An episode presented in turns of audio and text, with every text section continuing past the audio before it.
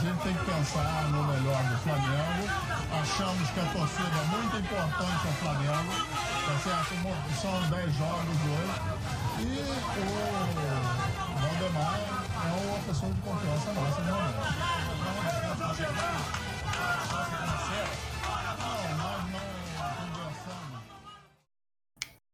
Bom dia, boa tarde, boa noite. Se inicia mais uma edição do Senhor Valdercast, o seu podcast sobre o Flamengo.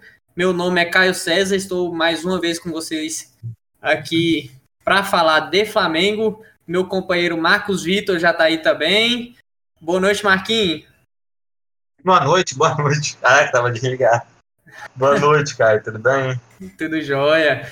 É, boa noite, Ian. Ianzinho também com a gente aí hoje, não pôde vir semana passada, mas hoje está aí. Boa noite, Caio. Boa noite, Marquinhos. É... Olá, pessoal que está ouvindo. Não sei que horas que vocês vão estar ouvindo isso, mas espero que vocês sejam bem. É isso aí. É, antes de tudo, antes de falar sobre nosso, nossa edição do podcast de hoje, eu vou pedir para você que está ouvindo agora, pausa esse podcast, segue o nosso canal aí no, na, na sua plataforma preferida de podcast que você está ouvindo. Por enquanto a gente está no Ancho FM, está no Spotify também, tá no é, Google Podcasts. Acessa lá Google Podcasts. Você que quer recomendar para um amigo aí que não tem o, o Spotify, manda o link do Google Podcast para ele que ele vai achar lá. Eu também é só entrar no meu, no meu Twitter e no meu Twitter lá que eu sempre vou deixar no, no post fixado lá os links do podcast. Então segue os nossos canais aí, é, compartilha com os amigos e vamos para mais uma edição do podcast aí hoje. Hoje, basicamente, a gente vai falar do jogo de hoje, que foi a coisa mais importante que aconteceu na semana. É, o Flamengo essa semana teve uma semana cheia aí para trabalhar, não teve nenhum, nenhum jogo no meio de semana. E a gente viu o resultado dessa semana no jogo de hoje. Se foi satisfatório, não sei. A gente vai saber daqui a pouco a opinião dos nossos amigos. Hoje a gente não tem convidado, hoje é só bancada fixa aí, pois é, o nosso convidado deu um probleminha de última hora e a gente. Mas não vai perder a qualidade, não, que vocês já sabem já que o, Marquinhos aí fala bem, o Marquinhos ajuda. Tem o Ian também. Só para captar o áudio da motinha. e, e aí a gente vai falar bastante do Flamengo hoje. Já vou fazer a primeira pergunta aqui hoje pro, pro Ian, que faltou semana passada, então ele hoje vai ter a preferência para que ele deve estar tá com vontade de falar, né? Então já vamos dar a palavra pro Ian aí, já falar a, a impressão dele sobre o jogo de hoje contra o Santos, 1 a 0 na Vila, gol do Gabigol. Hoje teve gol do Gabigol. E aí, Ian, fala com a gente. Então, é, acho que eu preciso começar isso falando que eu estou apaixonado por um certo homem. O que joga o Thiago Maia o Domi arrumou uma dor de cabeça daquelas que todo técnico deve gostar de ter, porque a gente sabe da qualidade que o Arão adquiriu, ou sempre teve, estava dormido, eu não sei, mas da qualidade que o Arão jogou o último ano. E eu nem sei se ele vê os dois disputando a mesma posição, pelo que a gente viu hoje, talvez não. Talvez ele veja o Thiago Maia jogando um pouco mais adiantado. Mas o que joga esse jogador, meu Deus do céu, enfim. É, eu já achava que ele merecia mais chances antes e acho que com a atuação de hoje ele vai brigar mais ainda. E de forma geral sobre o jogo, gostei. Foi um jogo bom, mesmo se não fosse meu time envolvido, foi um jogo que eu gostaria de ter visto. Enfim, a gente consegue ver algumas coisas do, do Domi no time. Ele mesmo disse que é pouco, porque ele ainda quer, porque ele ainda treina. Você já vê algumas coisas. Eu vi melhora no time do Flamengo. É... Continua a ineficiência do nosso ataque, né? Foram muitas chances criadas e uma só aproveitada. É... Passando por um panorama geral, começamos no, nos 20 primeiros minutos ali, 30 primeiros minutos no máximo, bem perdido. É... Eu não sei se isso é um, um, estilo de defesa do Domi ou se os jogadores estão dispersos, mas o Flamengo tá, tá com muito pouco compa, compa embolei tudo. Compactação. É, tá deixando muito espaçado, enfim, a defesa toda hora tá tendo que ficar no mano a mano. Ainda não é o que a gente estava acostumado a ver, aquele time que deixava a marcação bem encaixotada, etc. Mas apesar dessas, dessas tonteiras aí nos primeiros minutos, os dois gols bem anulados, digamos de passagem, é, serviram para esfriar um pouco o jogo do Santos, né? Porque o nosso já estava frio. É, e aí eu acho que depois disso o Flamengo deu uma melhorada, o Flamengo conseguiu se ajeitar ali. O Gabigol marcou um gol para melar a conversa de vestiário deles. Na volta do segundo tempo, para mim, o jogo foi outro para o Flamengo. Voltou bem melhor defensivamente. É, assim, não é o estilo de jogo que eu quero ver o Flamengo jogando, obviamente. Esse time é, que joga no contra-ataque, que, que, que, espera acontecer alguma coisa para reagir. Mas para mim foi um jogo melhor. Aí tem alguns pontos a, a, ressaltar de que a entrada do Thiago Maia é muito boa.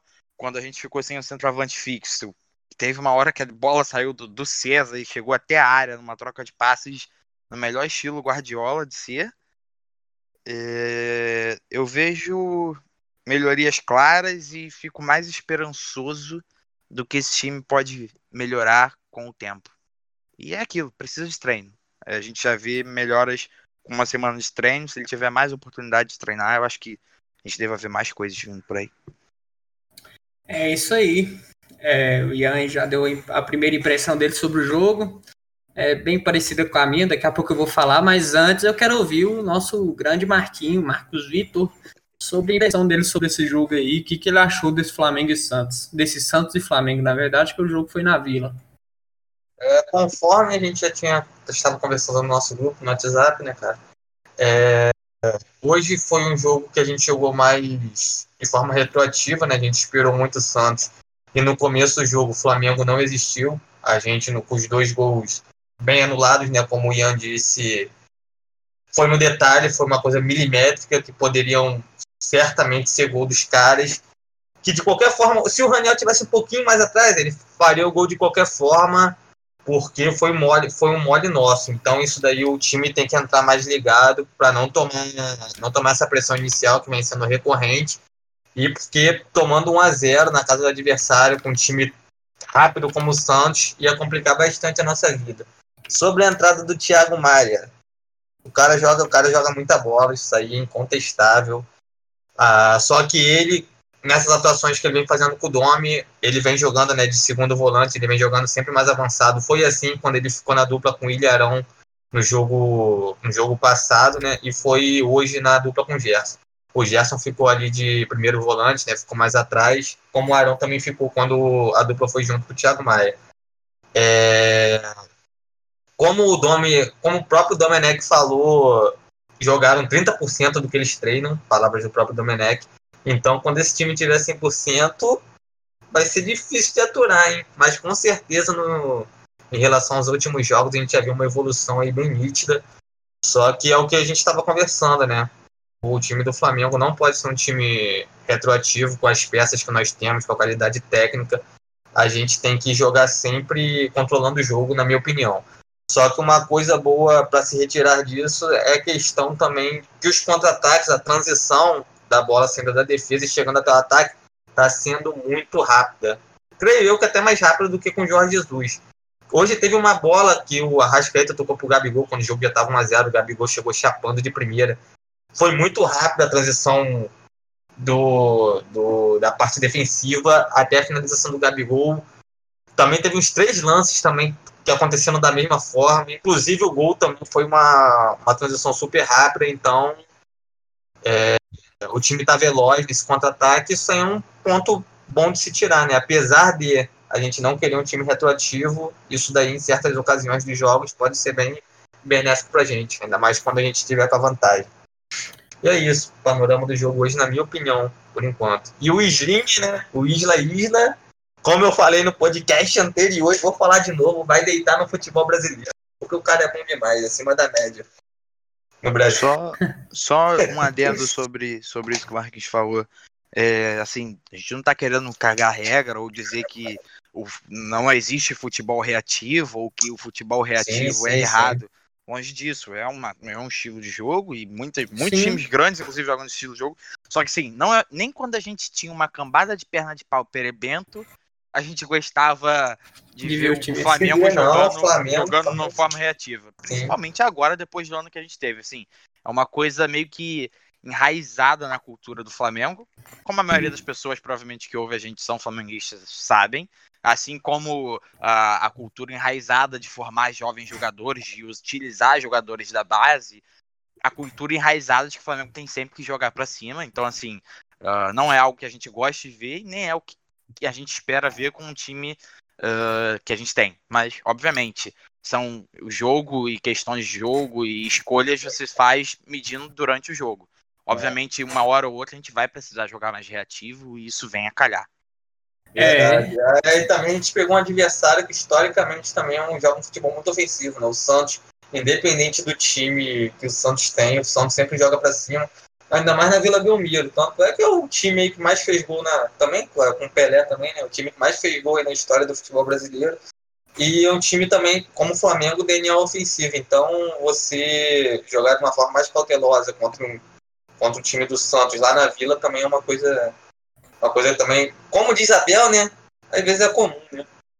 Um Abelão de jogar na Vila e tomar uma pressão às vezes é comum. Então. É. Deixa eu... Voltou, voltou. É, então, eu agora vou dar uma. Meu.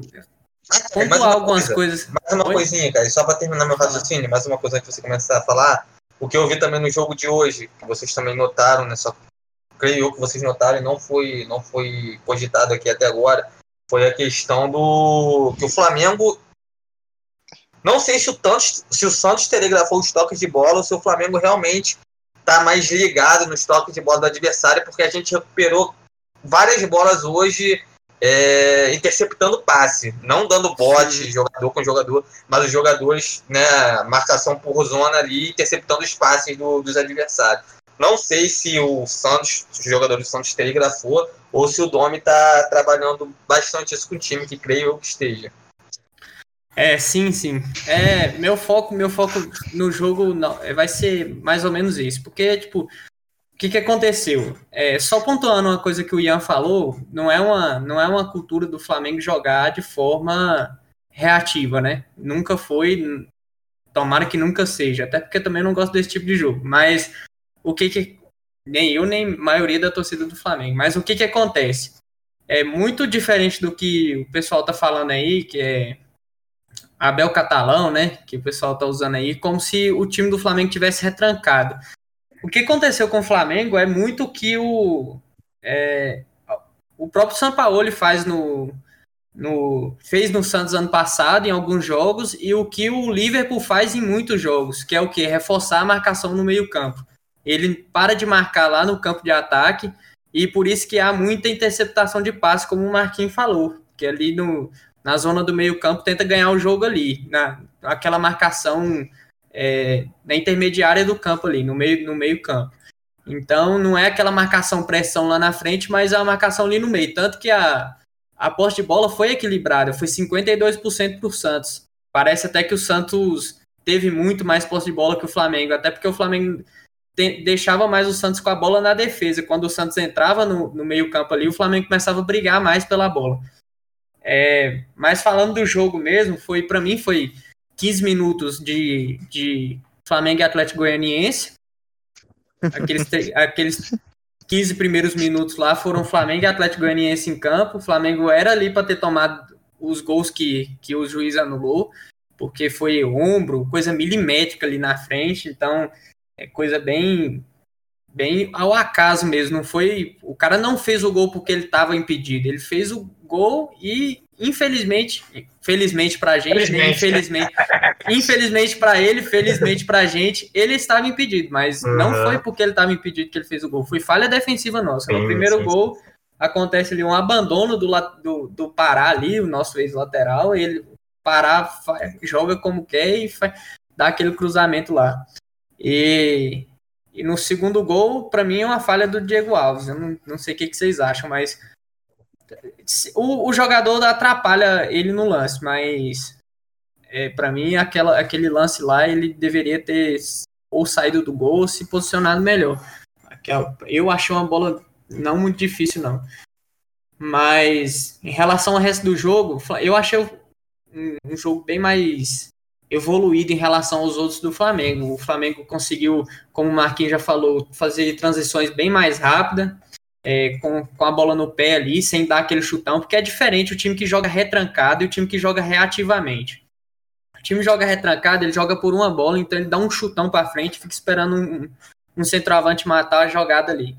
Agora, reativamente, é como o, o Liverpool do Klopp jogou em grande, grande parte dos jogos que jogou na Premier League, que foi campeão agora, nessa última temporada, que teve lá 40, 37, 35% de posse de bola, mas teve é, muito mais chance do que o adversário, e foi o caso hoje. O Flamengo hoje criou seis grandes chances de acordo com chances de acordo com o SofaScore, que foi que é o, o, o, o site que eu uso para olhar os dados lá do jogo, e só conseguiu criar mais, até em comparação com o Flamengo de Jorge Jesus, já que o pessoal aí com certeza tem alguma viúva de Jorge Jesus escutando a gente, então já vou dar uma, uma afinetada aqui e falar que só conseguiu criar mais nos dois 6 a 1 que fez ano passado, que o Flamengo criou sete grandes chances, de acordo com o mesmo, com o mesmo site, e esse, esse jogo de hoje o Flamengo criou seis. Teve algumas falhas individuais ali na nas finalizações. Para mim era para ter sido um jogo mais tranquilo, tranquilo, assim como eu falei do jogo do Curitiba contra o Curitiba. Mas aqueles primeiro 15, primeiros 15 minutos lá foram preocupantes demais. O Flamengo precisa arrumar aquilo lá. No segundo tempo, eu achei o time bem melhor defensivamente. O Gustavo Henrique fez um bom jogo. Bom pontuar isso. O Gustavo Henrique fez um bom jogo no segundo tempo. O primeiro tempo eu nem vou individualizar a marcação, não, porque eu acho que os, os primeiros 15 minutos mancham todo o primeiro tempo em relação à, à parte defensiva do Flamengo. Mas no segundo tempo o Flamengo fez uma partida muito segura defensivamente. O René, é bom pontuar também, o René jogou até a entrada do Isla, porque o, o Isla não tinha condição de jogar 90 minutos, então ele improvisou o René ali. René mais uma vez, porque, ó, ele, o Solteiro, o Solteiro até conseguiu fazer alguma coisa no primeiro tempo contra o Flamengo, mas para quem acompanha o, o, futebol do Soteudo, sabe que aquilo lá que ele fez não é nem um por cento do que ele faz nos jogos normalmente. Que ele, ele bagunça o lateral mesmo, ele sacode e, e vai para cima. Hoje o René teve uma atuação segura, não de novo, né? Parece que é normal do, do René ter atuação segura. Contra o Soteudo, que é um, um, um dos melhores pontas do, do futebol brasileiro hoje. E, e cá para nós, um lateral jogar de pé trocado marcando o Soteldo é, é, de uma dificuldade imensa. Então eu gosto sempre de pontuar o futebol do René aí, principalmente nessas, nessas ocasiões que ele é colocado em prova aí e consegue passar bem, de forma bem segura. É, Thiago Maia, tô com o Ian, tô apaixonado do Thiago Maia. Thiago Maia já fazia lobby para ele há muito tempo. O povo perguntava pra gente lá se ele jogava isso tudo mesmo lá no grupo. Eu falava, eu não sei, mas é, é meio campo e aparente quando ele jogava no Santos, no, no próprio na própria seleção olímpica também, ele, ele desempenhava um futebol bem parecido com o que ele está desempenhando no Flamengo agora. Ele era bem técnico, bem inteligente para jogar, ele se posiciona bem, ele tem um passe muito refinado, é um jogador sensacional. E para mim a tristeza do jogo hoje é o Michael, né? Que o Michael hoje eu arrepiei vendo o jogo do Michael ah, hoje. Michael. O jogo do Michael hoje me arrepiou. Acho que arrepiou a maioria dos flamenguistas que assistiram. Foi, foi bem triste de assistir. O Michael deu assistência pro Gabigol e ainda assim conseguiu passar raiva na gente. Mas eu espero que evolua aí o menino, porque se continuar desse jeito aí vai dar muita, muita dor de cabeça pra gente. É, antes, antes do início do jogo teve muita, muita, muita é, gritaria, né, por causa da escalação. O Domi, depois do jogo, falou sobre é, a força do grupo, né? O Flamengo esse ano vai, aparentemente, ó, já falando de novo aqui, o Jorge Jesus não existe mais. Então, aquele negócio de 11 titulares, e nem com o Jorge Jesus era assim. O Flamengo, com os, os, 11, os 11 jogadores que todo mundo tem na cabeça, o Flamengo jogou poucas vezes no ano. Não foram todos os jogos aquela mesma escalação. O Flamengo sempre tirava um ou dois jogadores e fazer ali um, um revezamento. Não é aquela coisa que está acostumado a fazer no futebol brasileiro, que é tira 11 e põe um time reserva para jogar. É uma, um, um, uma espécie de rodízio ali de, de posição. Semana passada a gente teve o Arrascaeta no banco, teve até um chorozinho lá no Twitter, aquilo foi para mim ridículo, mas enfim, passemos por isso aí, já é, já é passado. Hoje o Everton Ribeiro no banco, eu não sei o que aconteceu se com Léo, com Léo Pereira, eu não sei se foi poupado ou se foi, se foi um teste mesmo para o Gustavo Henrique, mas eu sei que o Gustavo Henrique jogou muito bem, então a gente viu alguns dos rodízios aí. O Michael, acho que entrou mais ali na direita, ele usou o Michael porque ele usar o René na, na na direita, né? Na lateral. Então, o René que usa o, o, o pé esquerdo é canhoto.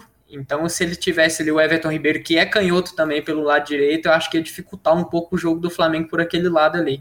Então, ele usou um jogador com o pé trocado. Eu acho que ele poderia ter usado o Pedro Rocha, mas não vou reclamar. Vou pontuar que o, que o Michel jogou mal, mas eu não vou reclamar porque ele até deu uma assistência no jogo.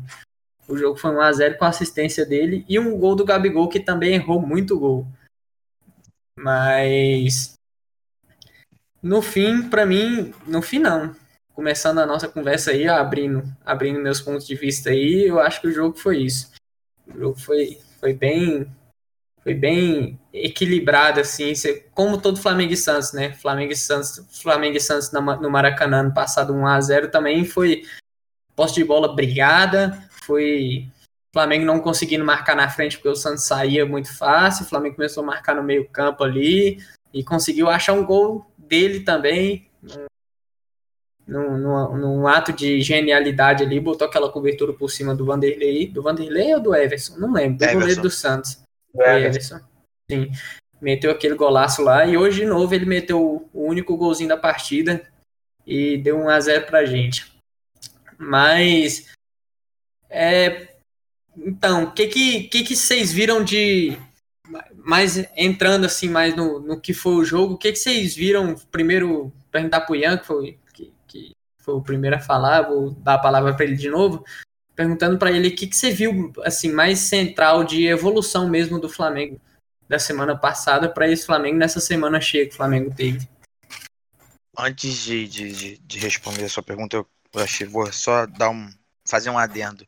Achei importante você ressaltar que um futebol reativo é totalmente diferente de um futebol retrancado. É, um exemplo de futebol reativo que ganhou muito foi, foi o Real Madrid tricampeão da Champions. Acho Sim. que assim, o, o, ano que a temporada que ele foi menos reativo foi quando jogou com o Isco, porque o Isco tava ali para prender um pouco de bola, mas por exemplo, o primeiro ano da, da, da Champions, totalmente reativo. E não era um time retrancado. Uh, sobre o Michael, Cara, é complicado. Assim, a gente sabe que é um jogador que não teve a, a, a formação de base. Não veio de base, surgiu no, no, no, no na, na Varze e aí virou profissional, enfim. Um jogador que não vem de base, normalmente falta alguns conceitos táticos que são inseridos desde pequeno. É, eu, é um jogador que eu gosto de certa forma, mas não é um jogador para mim que se começa jogo ou se começa não dura tanto tempo num jogo quanto durou. Uh, é um jogador que você, para mim, no caso, minha humilde opinião, que entra com um time mais cansado, que entra quando a gente precisa segurar mais a bola ali, fazer umas firulas como ele fez no fim do jogo. E se entra de titular, é um jogador que é substituído quando já não tem mais o gás, quando começa a errar muita coisa já. É, é um cara que tem habilidade, obviamente no, no, futebol de sábado eu escolheria ele pro meu time, mas eu me estressaria se ele matasse tanto contra-ataque. Eu me estressaria com ele. Mas eu não sei se é um jogador para jogar 90 minutos de, de, futebol, enfim. Mas também acho que a escolha dele se deu para não ter dois jogadores de pé trocado ali na, na, na direita. Porque o René, em teoria, se precisasse atacar, ia cortar para a esquerda, e o Everton Ribeiro é a mesma coisa. Uh, eu também acho que poderia ter usado Pedro Rocha, mas aí é opinião. Enfim, no geral, foi um jogo bom, de melhoria. Eu acho que enfim o Domi conseguiu ver que o Gabigol não funciona caindo o tempo todo pela direita. E se ele. E se ele vem da direita. Vocês estão me ouvindo ainda? Sim, sim, sim. sim. e se ele vem da direita, da direita para finalizar a jogada já primeiro. Então hoje a gente viu o Gabigol menos como um ponta e mais como a gente estava acostumado a ver ele jogando. Uh, a defesa eu ainda tenho um, um, certo pé atrás, precisa ajustar uma coisa ou outra ali. A pressão ainda não é mais o que a gente estava acostumado no ano passado, mas eu acho que isso, a forma física do jogador tem relação com isso ainda. É, a, as triangulações, a, o toque de bola mais rápido, aquele, aquele, lance que a bola saiu do César, foi até a área, quando a gente já estava sem um centroavante. Foi, eu, eu fiquei até abismado com aquilo. Foi, foi, teve hora que eu falei, isso vai dar merda, não deu. Ainda, inclusive, foi bonito de se ver. o, o, o Domi conseguiu acertar melhor o posicionamento do Gabigol, isso é bom. É, foi a primeira vez que eu vi esse 4-3-3 me enchendo os olhos, para falar a verdade. E eu sou uma pessoa que, que gosta bastante de 4-3-3. É, no, no, mundo do futebol em geral, eu acho que 4-3-3 funciona muito bem porque é extremamente versátil, atende tudo que você quiser. Mas a gente ficou mal acostumado de ser tão diferente, o único time no, no Brasil jogando sem o 4-3-3, né? Então a gente parece que o 4-3-3 virou errado, ou virou feio, ou não presta. Presta quando bem executado. É, essas triangulações, essas, esse toque de bola mais rápido, essa forma de saída da pressão que o Santos, depois que ali depois dos 20 minutos do segundo tempo, começou a marcar muito lá em cima. Não foram poucas as vezes que a bola saiu já do César. É... Achei, não sei se isso foi de improviso ou se já vem sendo treinado essa, essa formação sem um centroavante, com um falso 9 ali, que nem sempre vai ser o Everton Ribeiro. Provavelmente quem deve mais treinar de falso 9 ali seja o Arrascaeta. Mas gostei. Uh, acho que para uma formação de falso 9, se bem que ali a gente já não estava mais querendo jogo, jogo. A gente estava querendo mais que o jogo acabasse. Mas acho que o pessoal poderia pisar mais na área quando jogando sem com um falso 9, sem o centroavante. Mas assim, evoluções básicas, mas que me deixam bem mais esperançoso. esperançoso. Não sei a vocês. Sim, sim. É... Só só vou passar a palavra pro Marquinhos rapidinho, mas antes eu quero fazer uma pergunta para ele, já já emendando no assunto do Ian aí. É, falou, o Ian falou muito em jogar sem um centroavante e, e com falso 9, pá, então eu já vou. Tudo, a, a, gente chegou nessa situação com as mudanças do Domenech, então já vou perguntar pro Marquinhos o que, que ele achou das, das mudanças do Domenech aí nesse jogo, porque eu vi muita gente reclamando aí, reclamando já na escalação, aí o cara substitui e reclama também. Eu queria saber o que, que ele. que, que o Marquinhos achou das substituições do, do Domenech aí. É, a primeira coisa que, que o Ian também comentou aqui, né? É, realmente, o futebol é reativo, não é retroativo, não. Eu errei. Porque o retroativo eu uso muito na, nos meus estudos, então tava na cabeça. Enfim, sim, só um. Sim. Só eu imaginei que fosse isso. É, mas então, é, em relação às mudanças do, do Domenech, era o que a gente estava conversando mais cedo, cara. Esse, esse, essa temporada é uma temporada totalmente atípica, onde o rodízio de, joga, de jogadores vai ser bem maior do que o normal. Primeiro, porque é uma temporada todo mundo já sabe que teve esse problema aí, e que os jogos são um pouco espaçados, várias, várias competições que o Flamengo está participando. E com o nível técnico do elenco do Flamengo, é normal que haja essas, essas mudanças. Porque, como o Domenech mesmo falou, é um elenco de bastante qualidade em todas as posições. Raras são as exceções, que eu acho que a lateral direita seja uma, que a gente tem os garotos também que são apostas, né? Mas o em resto do time a gente tem bastante opções aí já consagrados, que a gente já sabe do futebol, já sabe do potencial. E foi o que o Domenech falou, que tem que dar ritmo de jogo para todo mundo, porque todo mundo tem qualidade para jogar ali.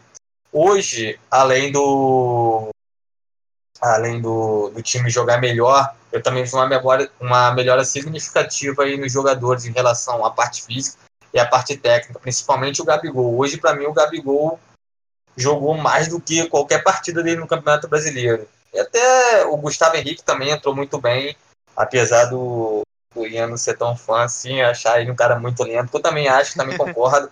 Só que eu acho que hoje é, é a melhor opção ali para ficar do lado do, do Rodrigo Caio, mesmo com esse problema aí da, das, da, da preferência das pernas, né? Mas em relação às mudanças para o jogo de hoje, eu acho que também vão ter mudanças para o próximo jogo. Eu acho que vai ser assim durante toda a temporada. E em relação ao, ao novo modelo tático né, que o time adotou durante o jogo de hoje, eu também acho bacana essa. Eu nunca fui fã também de um centroavante fixo, até porque ano passado a gente também não teve um centroavante fixo, o Gabigol cai por tudo que é lado. E eu acho que, que jogar com falso 9 eu sempre gostei. Aquela, aquele Barcelona também jogava com falso 9, que encantou todo mundo. E eu, eu gosto desse estilo de futebol eu acho que a gente vai ver muito aí esse ano aí. É, sim. Então, é, só tentando continuar nesse assunto das, das substituições aí do, do Domenech, ele, ele vê ali que o, o Gabigol se machuca e tira o e tira o, o, o Gabigol para colocar o, o Diego em campo, né? E aí eu vi muita gente falando que o Flamengo ia, é, tinha desistido de querer matar o jogo. Ia retrancar, não, né? É, que ia retrancar. Eu não sabia qual, eu, eu não lembro qual foi a, a, o minuto exato que o, que o Gabigol machucou, não lembro, mas eu lembro que foi depois do meio do segundo tempo já ali, mais pro final do jogo. E ali ele entra com o Diego, que é bem diferente de entrar com o Pires da Mota, por exemplo. É um né, é porque é, é diferente. É diferente você entrar com o Diego, que tem que é, não é um jogador exatamente de marcação. Ele, hoje ele faz a função ali no, no, elenco de segundo volante, mas não é um jogador de marcação, assim. Mas pisa muito lá na frente, né, cara? E o Gabigol Sim. foi aos 75 minutos que ele foi substituído. 75 minutos, Aí, faltava 15 minutos pro fim do jogo.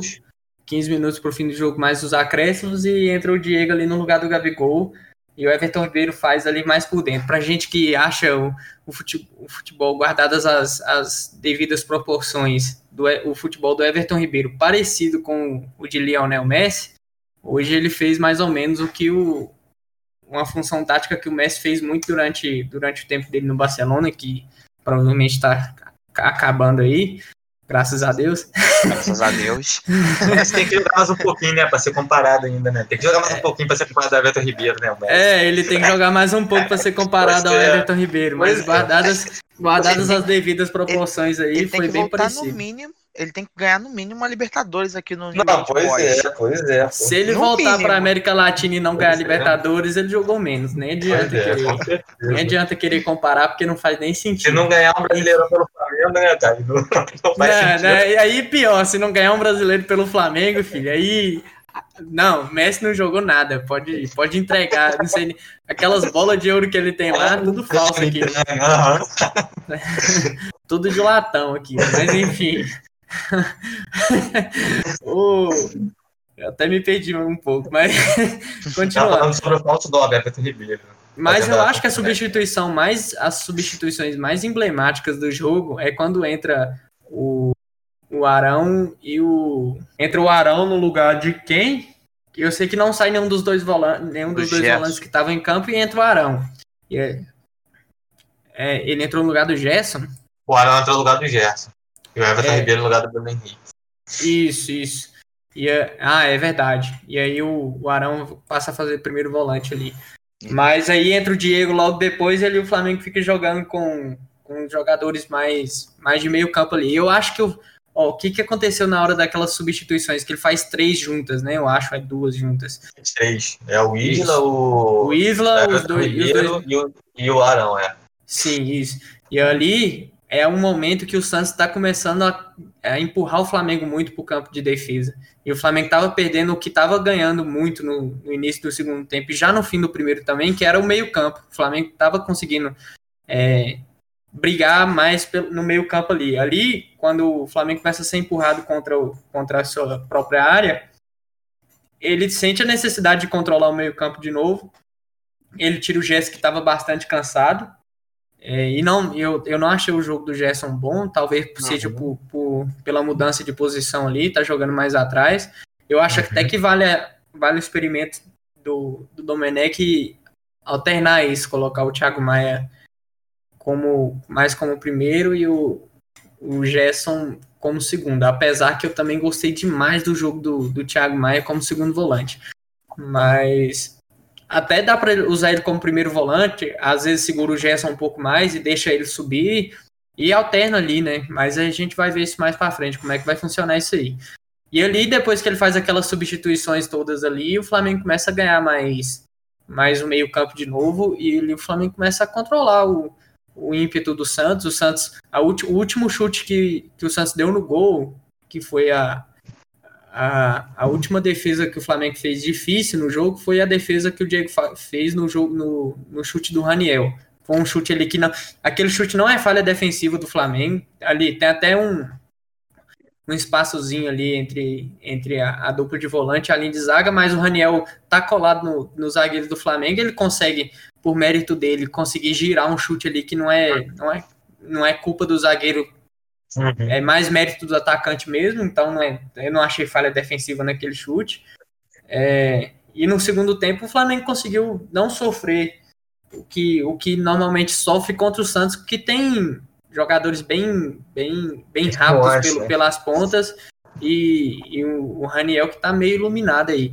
Mas é uma coisa que eu quero pontuar também é que o Cuca, fazer um elogio ao Cuca, o Cuca não está jogando fora o trabalho do Sampaoli. Inclusive tem aí uma passagem do Gesualdo no meio, ele está conseguindo fazer parecido com o que o Santos jogava no ano passado com esse Santos de hoje. O Santos já começou o jogo ali sem. sem normalmente os, os times que vão jogar contra o Flamengo dá aquela recuada e fica saindo no contra-ataque rapidamente ali. Até tem alguns que jogam com a transição com a bola no chão, rápida, mas nenhum vai. É muito difícil achar um time que vai marcar o Flamengo na frente e pressionar a linha de zaga na saída de bola. O Santos hoje fez isso mais uma vez.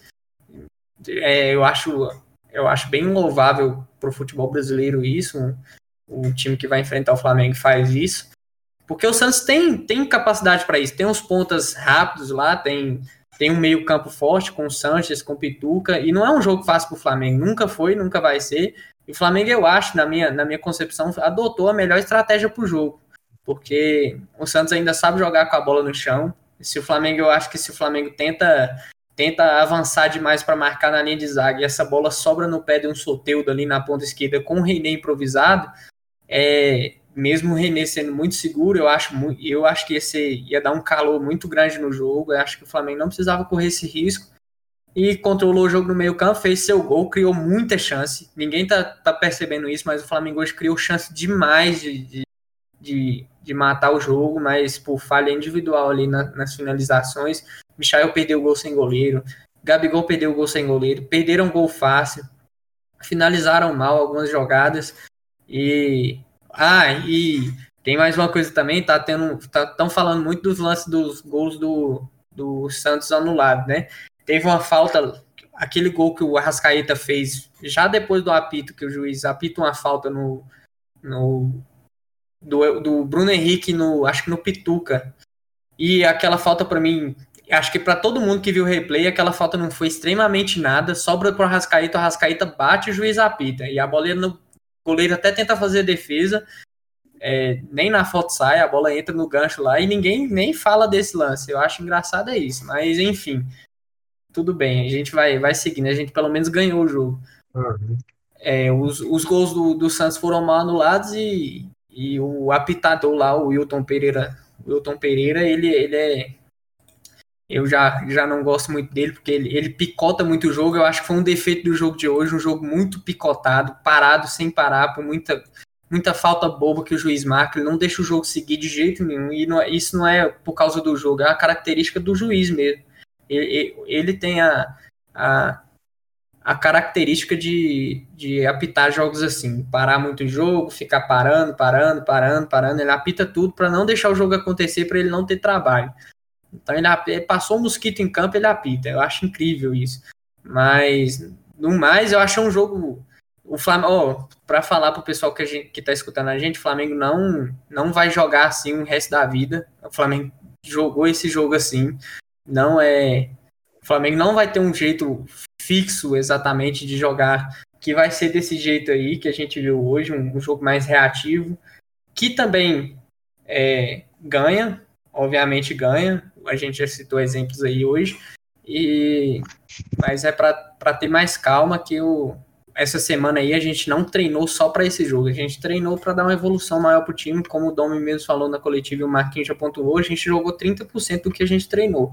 Então, que foi o suficiente para ganhar do Santos. A gente espera que é, chegue no 100% logo e a gente consiga tornar a ponta do campeonato o mais rápido possível aí, para não ter mais nenhum, nenhum risco de não ser campeão.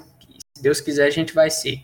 É, É, antes, antes não, antes encerrar, já ia querer encerrar aqui, eu olhei o horário. eu vou passar a palavra para o Ian, para o Ian falar para a gente o que, que ele espera do, do, do futuro aí, que, que eu já dei mais ou menos o que eu penso sobre o, como é que vai ser, que, que o Flamengo não vai jogar assim, e eu quero saber do Ian, o que, que ele acha, como vai ser o, o futuro do Flamengo aí. Então, é, antes de, de, de, dar meu panorama para o futuro, eu deixo até aberto para vocês também falarem um pouco uh, sobre a estreia do Isla, né? A gente estava esperando tanto, ele Nossa, entrou nesses minutos finais. É, gostei do que eu vi, não esperava que num jogo quente o cara entra no, no meio do, do, jogo daquele e, e vai para cima. Me perdoe, é, o, o Rafinha estreou com um balão, né? Pra mim, o Isla estreou com uma assistência. Se o Gabigol não fez aquele gol, o problema é dele. Mas aquilo foi uma assistência. Eu também conto assistência, eu anotei. Assistência aquilo ali. Se o Gabigol não fez, o erro é todo do Gabigol. Era só ele encostar o pé de uma forma direita, não daquela forma, que era gol. Pra mim, ele estreou com assistência. Assim, mostrou. Mostrou coragem, foi para cima e, assim, técnica excelente. Meu Deus do céu, como é que eu sobrevivi tanto tempo com o Rodinei? Enfim, é, gostei muito, fiquei, fiquei esperançoso. Não, não, eu, eu, assumo que eu não acompanhava muito ele na época de Europa. Acho que tem gente no grupo que até acompanhou mais. Mas gostei do que eu vi. Acho que, assim como o Rafinha sobrava, tem, tem condições de sobrar. É muito pouco para falar ainda, vamos vendo. Mas a primeira impressão foi, foi muito boa. É, sobre o futuro de forma geral do Flamengo, depois eu quero ouvir a opinião de vocês também sobre a estreia do Isla sobre o futuro de forma geral do Flamengo. Assim, eu espero, eu acho que essa, essa, esse, a gente vai ver mais vezes esse modo de jogo sem um centroavante fixo, muita, muita aspas aí no centroavante fixo, já que o Gabigol nunca foi um centroavante fixo, mas enfim, com um falso 9, eu acho que a resposta foi positiva. Outro ponto que eu, eu acho importante ressaltar, a gente sabe que, que o Diego é, divide opiniões, tem gente que gosta, tem gente que não gosta, tem gente que, que, é, que é, acha ele superestimado, tem gente que acha ele subestimado, enfim, mas eu acho que o estilo de jogo que parece que vai ser o estilo de jogo do Flamengo agora, mais próximo de um 4-3-3, ajuda o estilo de jogo do, do Diego, uh, dependendo de onde ele entra ali no 4-3-3. E é aquilo que você falou. Esse campeonato é atípico. Esse campeonato vai ser diferente de tudo que a gente já viu. Não, não existe, não eu nunca vi, não sei quando foi a última vez que teve um, se já teve, um campeonato que vai jogar toda semana de 48 em 48, de 72 em 72 horas, e um campeonato que vai varar o nosso verão, que a gente sabe como é, principalmente Flamengo sendo um time carioca. Imagina jogar no Maracanã às 11 da manhã no verão. Pelo amor de Deus. Enfim, é então assim, a gente não pode tirar esse campeonato como padrão para nada, infelizmente, né? Logo quando a gente tá encantando na Libertadores e no Campeonato Brasileiro vem uma pandemia, mas beleza. Uh, mas eu, eu, eu acho que esse, esse estilo de jogo com falso 9, uh, ah, esse 4-3-3 melhor bem formado, melhor treinado, é, o toque de bola mais mais mais perto, algo mais próximo do tic-tac. Não acho que a gente vai jogar tic-tac em si, mas aquele toque de bola mais, mais perto. Acho que o Domi tem uma ideia de jogo mais vertical que o Jorge Jesus. Jorge Jesus já era bem vertical, mas assim, quando precisava rodar a bola para um lado e para o outro, conseguia, o time fazia isso. Eu acho que o Domi vai querer que as ações sejam mais direcionadas ao gol. Não sei, pode ser uma impressão de agora. É, a gente teve um probleminha técnico aí na gravação, mas a gente vai continuar aqui o, o nosso podcast. O Ian estava falando sobre as impressões dele sobre o futuro. Eu vou voltar a palavra para ele aí e, e é só isso. continua aí, continua para Bem, me, me desculpa aí, galera. Já demitimos o estagiário. Eu falei para ele que se eu ver pitado de ouro, ele vai ver só. É...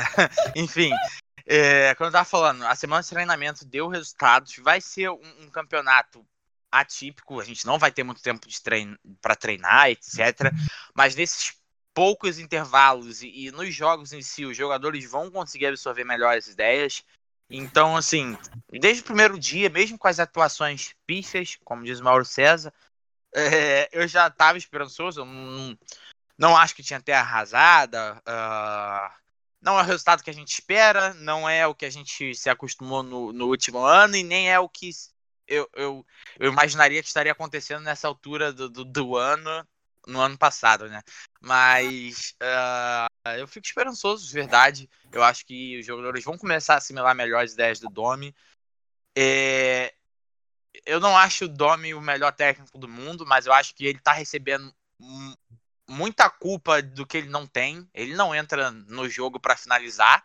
As chances foram criadas. Uh, a gente viu quantos gols foram perdidos. Então, assim, é, é, esse time tem que pegar no tranco. Vai ter que ser no tranco, vai ter que ser um avião construído no ar. E, e, e é isso. A gente já viu no começo do ano passado porque agora a gente tá como se fosse o começo do ano, normalmente, né? Mas no começo da temporada passada, a gente viu o Gabigol, por exemplo, perdendo várias oportunidades e depois poucas foram as vezes que ele desperdiçava e quando ele desperdiçava era certo que ele ia guardar um, porque ele já ficava puto da vida.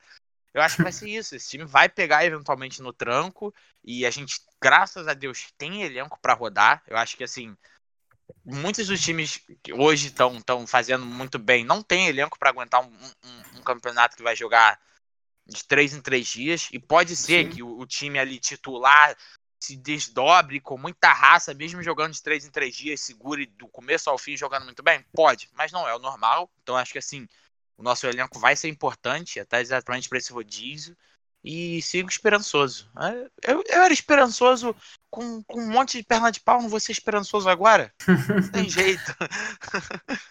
é, é, acho que o Flamenguista nesse ano vai ter tem muito a se acostumar de novo, né? Porque a gente tá bem acostumado, né? Nem mal acostumado, a gente tá bem acostumado com o Flamengo assim, avassalador, então esse ano a gente vai ter que dar uma acalmada e, e acompanhar uma reconstrução, né? Não é uma não é uma, uma continua, continuação de trabalho, é, é como uma troca qualquer de treinador. A gente não pode esperar que o, que o Domenech faça as mesmas coisas que o, que o Jesus fez, já que eu falei isso no podcast, já que o no podcast passado, né? Já que o, o, o Domenech não é o, o Jorge Jesus, isso é bem óbvio, é até bem diferente fisicamente.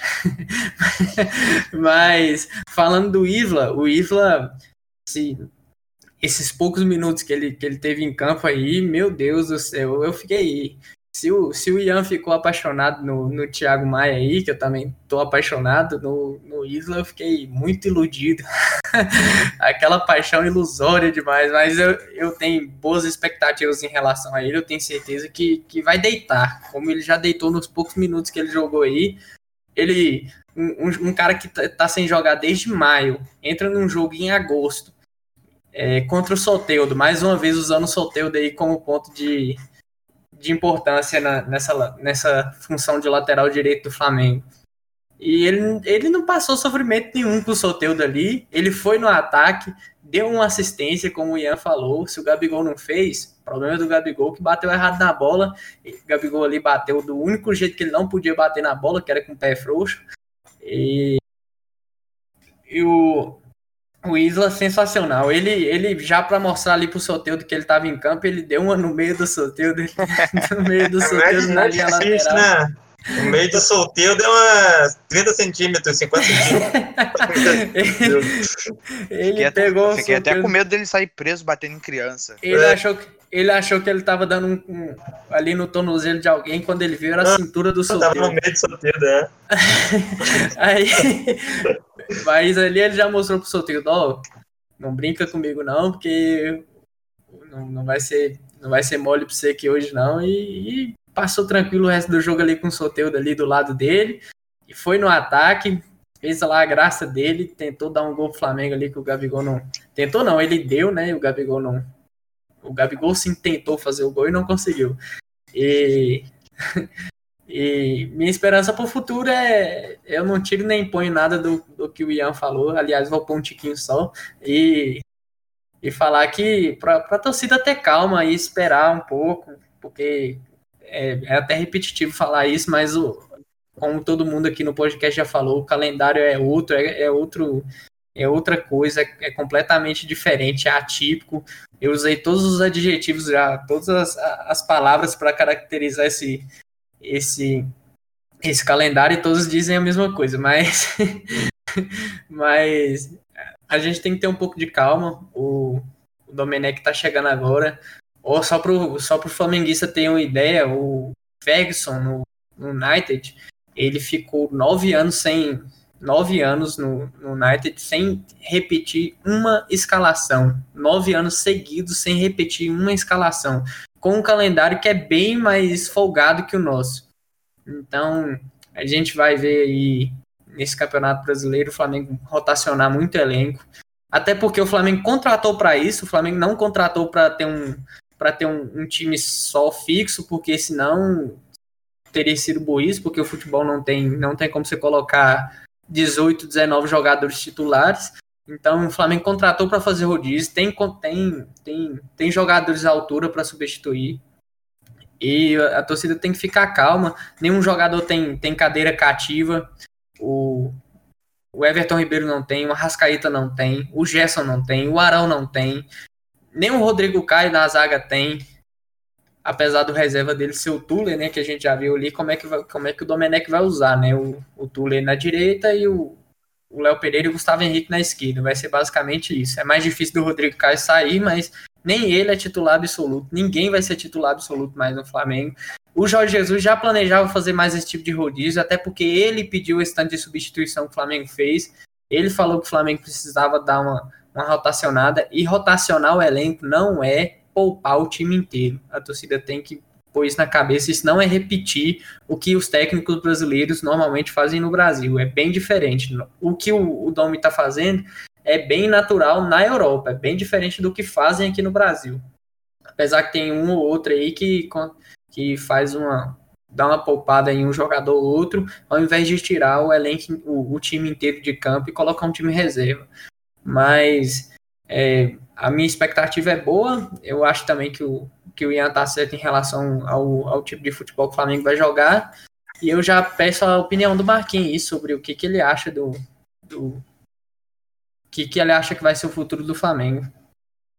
Então, a gente, como você falou, né, a gente está desde o primeiro podcast batendo na mesma tecla, que é para a torcida ser paciente, que o trabalho do cara começou agora, em meia pandemia ainda, que o cara não teve tempo para treinar e já tá pegando jogos dificílimos, como a gente já pontuou.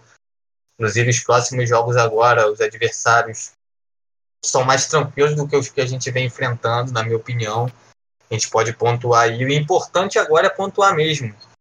Jogando bem ou jogando um pouquinho mal, o importante agora é pontuar, porque a gente vai conseguir jogar um futebol bom mais para frente, que o cara sabe o que tá fazendo, o cara é um bom treinador e a gente como está acabando o podcast, a gente não deu os parabéns pro nosso ouvinte aí. Nosso ouvinte aí, Gabigol, meus parabéns, fez gol hoje. Sei que você está ouvindo nosso podcast aí. Então, meus parabéns aí pro nosso artilheiro, que hoje é aniversário do cara, fez gol pra gente. E em relação ao Isla, e vocês estavam comentando também, desde quando no nosso podcast passado, que a gente estava falando sobre ele, para mim eu continuo com a mesma opinião, que eu acho que o cara vai deitar aqui no futebol brasileiro.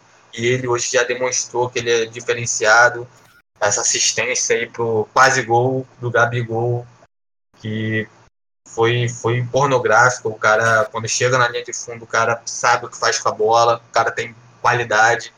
E pro nível daqui do Brasil ele vai sobrar. Em relação ao futuro, é o que a gente já, que vocês já falaram, que a gente está sendo repetitivo em falar aqui no nosso podcast que é só ter paciência que o trabalho está sendo efetuado, está sendo bem feito e os e a gente já está vendo os frutos que estamos escolhendo aí, a gente já vê coisas boas e a tendência só melhora daqui para frente. Mas por enquanto que a gente ainda tem deficiências, o importante é pontuar igual nós fizemos hoje, ainda mais contra um time forte jogando fora de casa. Então, acho que para frente aí só tem a melhorar, é, que cada vez os jogadores vão assimilar mais a ideia do Domenech e eu acho que a gente vai ter felicidades aí no do ano. Espero eu com mais dois títulos, ou três, né? Caso que o Mundial não pode escapar esse ano, não. Ano que vem, na verdade, não pode escapar.